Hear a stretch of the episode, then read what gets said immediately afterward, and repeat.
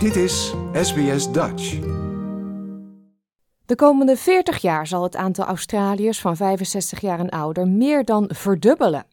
Dat is de voorspelling uit het intergenerationeel rapport van de regering. Dit betekent dat een aanzienlijk deel van de Australiërs de komende jaren de arbeidsmarkt zal verlaten. Economen en bedrijfsorganisaties, zoals de Business Council of Australia, dringen er daarom bij de regering op aan om naar migratie te kijken als oplossing voor het vervullen van de vele vacatures die door pensioneringen zullen ontstaan. Universitair hoofddocent Mark Humphrey Jenner van de Universiteit van New South Wales zegt dat zonder migratie de krimpende beroepsbevolking grote druk gaat leggen op jongeren. So in essence we're looking at a confluence of declining revenue uh, at least from that proportion of the population, an increase in expenditure, which puts more of a burden onto the personal income taxes of perhaps the younger generation, uh, which is a major problem that we're seeing in the uh, intergenerational report. Uh, and migration is one way to help to mitigate that, uh, particularly if you could help to increase the overall tax base uh, by perhaps bringing in younger migrants who can perhaps help to lessen some of that burden. Brandon Coates, directeur van het economisch beleidsprogramma van het Grattan Institute, zegt dat er een goede reden is om migratie aan te moedigen.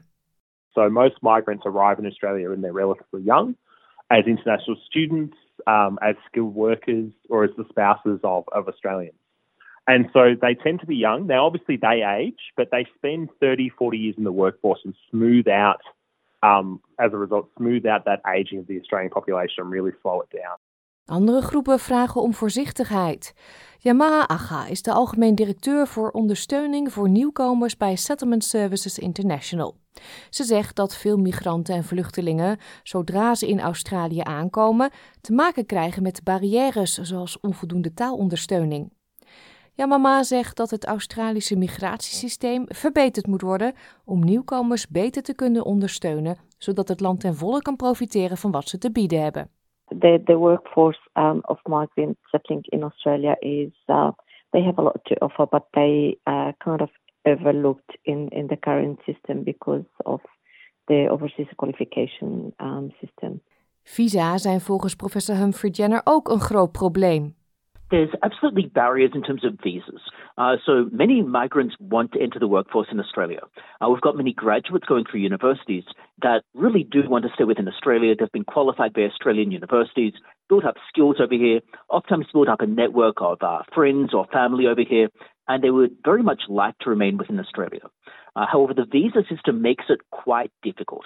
Uh, so the skilled visas are notoriously challenging to get, and if we don't loosen up some of those systems, it will make it difficult to attract people. Professor Humphrey Jenner zegt dat Australië zonder grote veranderingen het risico loopt talent te verliezen aan andere westerse landen, zoals Canada, Engeland en de VS. De Business Council of Australia deelt die zorg. Een ander groot probleem zijn de kosten van levensonderhoud en de betaalbaarheid van woningen in Australië. Velen vrezen dat een grote toestroom van migranten als excuus zal worden gebruikt voor de stijgende prijzen. De meeste experts wijzen met de vinger naar planningswetten en aanbod. Het National Cabinet heeft onlangs een grootschalig beleid aangekondigd om het woningtekort aan te pakken. Staten en territoria krijgen tot 3 miljard dollar als ze de nieuwe doelstelling bereiken om in de komende vijf jaar 1,2 miljoen nieuwe woningen te bouwen. Brandon Coates noemt dit een goed begin. So that's the kind example of the kinds of things that we need to do to make sure that the states in particular are able to deliver, you know, the housing that's needed to house a growing population. You know, we should also be looking closely at infrastructure to make sure that we're building the right kinds of infrastructure in the right places to manage that population growth. But ultimately, it's a case of planning for that population growth as best we can to make sure that we retain popular support for the migration program, particularly skilled migration, because it does provide very large benefits to the Australian community. Professor Humphrey Jenner zegt dat het communiceren van de voordelen van migratie ook van cruciaal belang zal zijn. It's challenging, it appears, for politicians to encourage more migration without fearing an electoral backlash. And politicians should perhaps manage their messaging in advance by helping to communicate to the Australian population that it helps everyone to encourage more migration. And that's not just more skilled migration per se, but also more migration that would enable perhaps family reunions, which helps to make Australia a more attractive destination to migrants. And there are clear benefits to Australians from that. Clear benefits in terms of increased productivity, in terms of increased innovation, in terms of increased diversity, which helps to improve overall productivity and national growth. Door een verhaal van Ruth McHugh Dillon voor SBS Nieuws, dat door SBS Dutch werd vertaald in het Nederlands. Like, deel, geef je reactie. Volg SBS Dutch op Facebook.